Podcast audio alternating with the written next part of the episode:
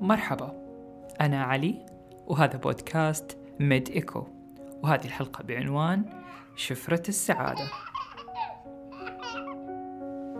كلنا مغرمين بالسعادة. الشعور اللي يتغلغل لأعماقنا ويرسم الضحكة والابتسامة على وجوهنا. ينعش أرواحنا ويلون لحظات حياتنا ويعطيها معنى ومغزى ومتعة. لكن مستمعينا ما هي السعادة؟ هل صحيح أن الأمر اختياري؟ أو بمعنى آخر هل نقدر نختار أن نكون سعيدين أو لا؟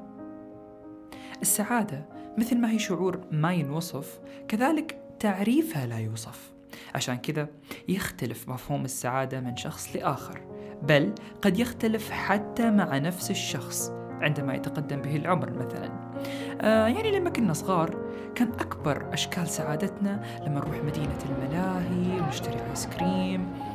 لكن لما كبرنا تغيرنا. ما عادت مدينة الملاهي تسعدنا كما كانت تسعدنا في السابق. فلذلك صرنا نبحث عن الأشياء اللي تشعرنا بالمرح والحماس الفخر الامتنان القناعة الرضا. حتى لو كانت هذه الأمور تنطوي على بعض الخطورة. مثل الناس اللي تلقى قمة سعادتها في تسلق أعالي الجبال أو القفز المظلي مثلا. موضوع مثير للاهتمام مثل مفهوم السعادة ما مر على الفلاسفة مرور الكرام. الفيلسوف الإغريقي اللي عاش قبل أكثر من ألفين سنة أرسطو كان له وجهة نظر مثيرة للاهتمام في مفهوم السعادة ولا زال يعتمد عليه الباحثون إلى وقتنا الحاضر. قسم أرسطو السعادة إلى قسمين.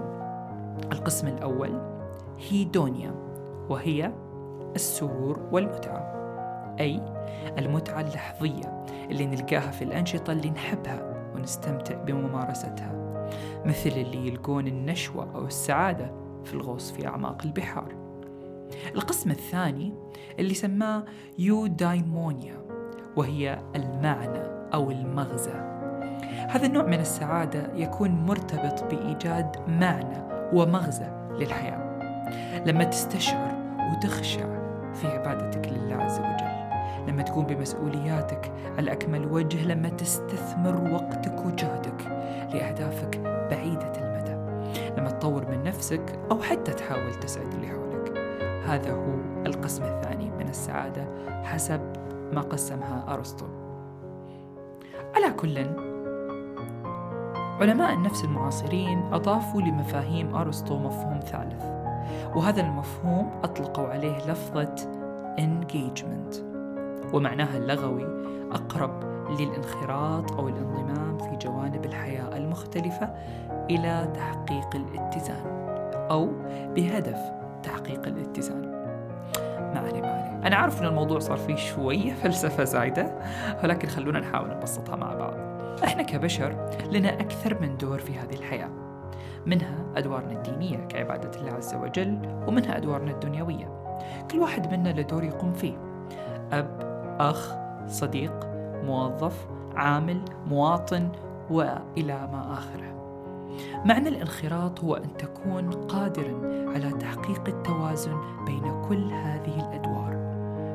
وبالتالي لا تعتقد آه، انغماسك في عملك وتحقيقك إنتاجية عالية فيه سوف يجلب لك بالضرورة كل السعادة. في حال كنت مقصر في جانبك الروحاني أو مقصر في علاقاتك مع الآخرين. والعكس صحيح كذلك. أما عن قمة السعادة فهي لما الشخص يعثر على نشاط يحقق له متعة ويحمل معنى ومغزى. مثل الأعمال التطوعية بشتى صورها فالتطوع هو منبع ومصدر مهم جدا للسعادة لدى الكثيرين طيب كيف أجسامنا تستجيب للسعادة من ناحية فسيولوجية؟ كيف يفسر العلم هذه الحالة النفسية العميقة؟ كيف إذا شافت الأم ولدها تفرح؟ كيف تحس بطمأنينة وسكينة بعد صلاة خاشعة؟ كيف الطفل يكون سعيد جدا لما تحضر البقالة؟ كيف الرياضي يحس بهذا الشعور لما ينتهي من تدريب مكثف؟ السبب هو أن التجارب اللي نمر فيها تخلق داخل أدمغتنا تفاعلات وروابط كيميائية عن طريق إفراز كيميائيات السعادة الأربعة واللي هي الدوبامين السيروتونين الإندورفين والأوكسيتوسين لما تذاكر باجتهاد وتنجح باختبارك أو لما تتطوع أو توصل لأي هدف من أهدافك يقوم الدماغ بإفراز مادة الدوبامين وهو مادة مسؤولة عن المتعة وتحفز شيء يسمى بنظام المكافأة بالدماغ. هذا النظام يعطيك شعور بالرفاهية يحفزك على البحث عن الأشياء اللي تستمتع فيها ويخليك تسويها بشكل مستمر. لأنها تعطيك دائما شعور جميل. طبعا مادة الدوبامين ما تتوقف على الإنجازات الكبيرة فقط فهي تفرز أيضا حتى بأبسط الأمور مثل لما تعتني بنفسك تمارس هواياتك أو حتى لما تاكل وجبة لذيذة مثلا. أما السيروتونين فهو يشتغل على استقرار مزاجك ويساعدك على تقليل مخاوفك وتقليص قلقك ورفع مستوى الطمأنينة والسكينة. عشان كذا نلقاه حاضر ومرتفع أثناء ممارستنا للأنشطة الهادية الأنشطة اللي تخلينا مروقين نفس ما نقول. وقد تكون جزء من الروتين اليومي أيضا بالنسبة لنا مثل الخشوع في الصلاة التدبر جلسات التأمل المساج أو حتى لما تطلع تحت أشعة الشمس وتمشي بين الطبيعة أو لما تنام كويس مثلا. طيب أنا عندي ضغوط وحياتي مو متزنة ولا مستقرة ودايم أنسى اللحظات السعيدة. وما يعلق بمخي إلا المواقف المؤلمة أو المحرجة. تركيزك على خسائرك تغافلك نجاحاتك إهمالك لبقية جوانب الحياة قد تعمل على خفض مستوى السيروتونين.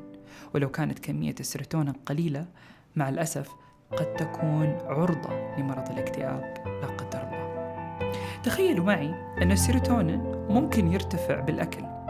الأبحاث لقت أن السيروتونين يزيد إذا تناولت وجبة فيها كميات عالية من التريبتوفان التريبتوفان هذا عبارة عن حمض أميني يعمل على بناء البروتينات في الجسم وهو موجود في أطعمة عديدة مثل الدجاج، البيض، الأسماك، الجبن، الحليب، الفول السوداني وطبعا حبيب الكل الكاكاو. لما تتمرن وتبذل مجهود دماغك راح يعمل على إفراز الأندورفين حتى يخفف من الألم الجسدي وبالتالي تشعر بالسعادة. لكن الأندورفين لا يفرز فقط في وقت الرياضة. الأندورفين يفرز كذلك لما تشوف أفلام مستر بن الكوميدية مثلا أو لما صديقك يرسل لك ميم يضحك أو بكل بساطة لما يقرأ لك نكتة سخيفة من الواتساب بس تضحك عليها. وفي نهاية لما ترجع لبيتك وتستقبلك أمك بأحضانها تلعب مع أخوك الصغير أو حيوانك الأليف. هنا يفرز هرمون الأكسيتوسين أو ما يسمى بهرمون الحب. هذا الهرمون يحافظ على الترابط الاجتماعي من حيث الحب والثقة ونحتاجه بشكل كبير لاتزان عاطفتنا وشعورنا بالفرح والسعادة. كيميائيات أو مركبات السعادة الأربعة هي انعكاس لروتينك اليومي لبيئتك علاقاتك نظامك الغذائي ونشاطك البدني. تبني خلايانا العصبية اتصالات وروابط في أدمغتنا من خلال التجارب. هذه الاتصالات تبنى بسهولة عند الأطفال.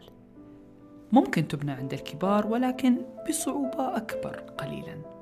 وعشان كذا إذا ودك تبني روابط واتصالات جديدة في دماغك راح تحتاج للكثير من التكرار. اختر نشاطا جديدا يشعرك بالسعادة وابدأ بتكراره إلى أن يصبح عادة محفزة لإنتاج كيميائيات أو مركبات السعادة لديك. واستمتع. كل إنسان باستطاعته أن يكون أكثر سعادة من خلال القرارات أو العادات اللي يسويها كل يوم. ومثل ما يقول ويليام جيمس قد لا يجلب العمل السعادة دائما لكن لا توجد سعادة بدون عمل. لا ننسى أن هيمنة السعادة على الحياة تجي من تراكم تقديرنا للحظات الصغيرة والجميلة من خلال تبني عادات وعلاقات صحية ومتزنة. ولا ننسى أن نحافظ دائما على الجانب الروحي لدينا فهو مصدر مهم للاستقرار النفسي المؤدي للسعادة.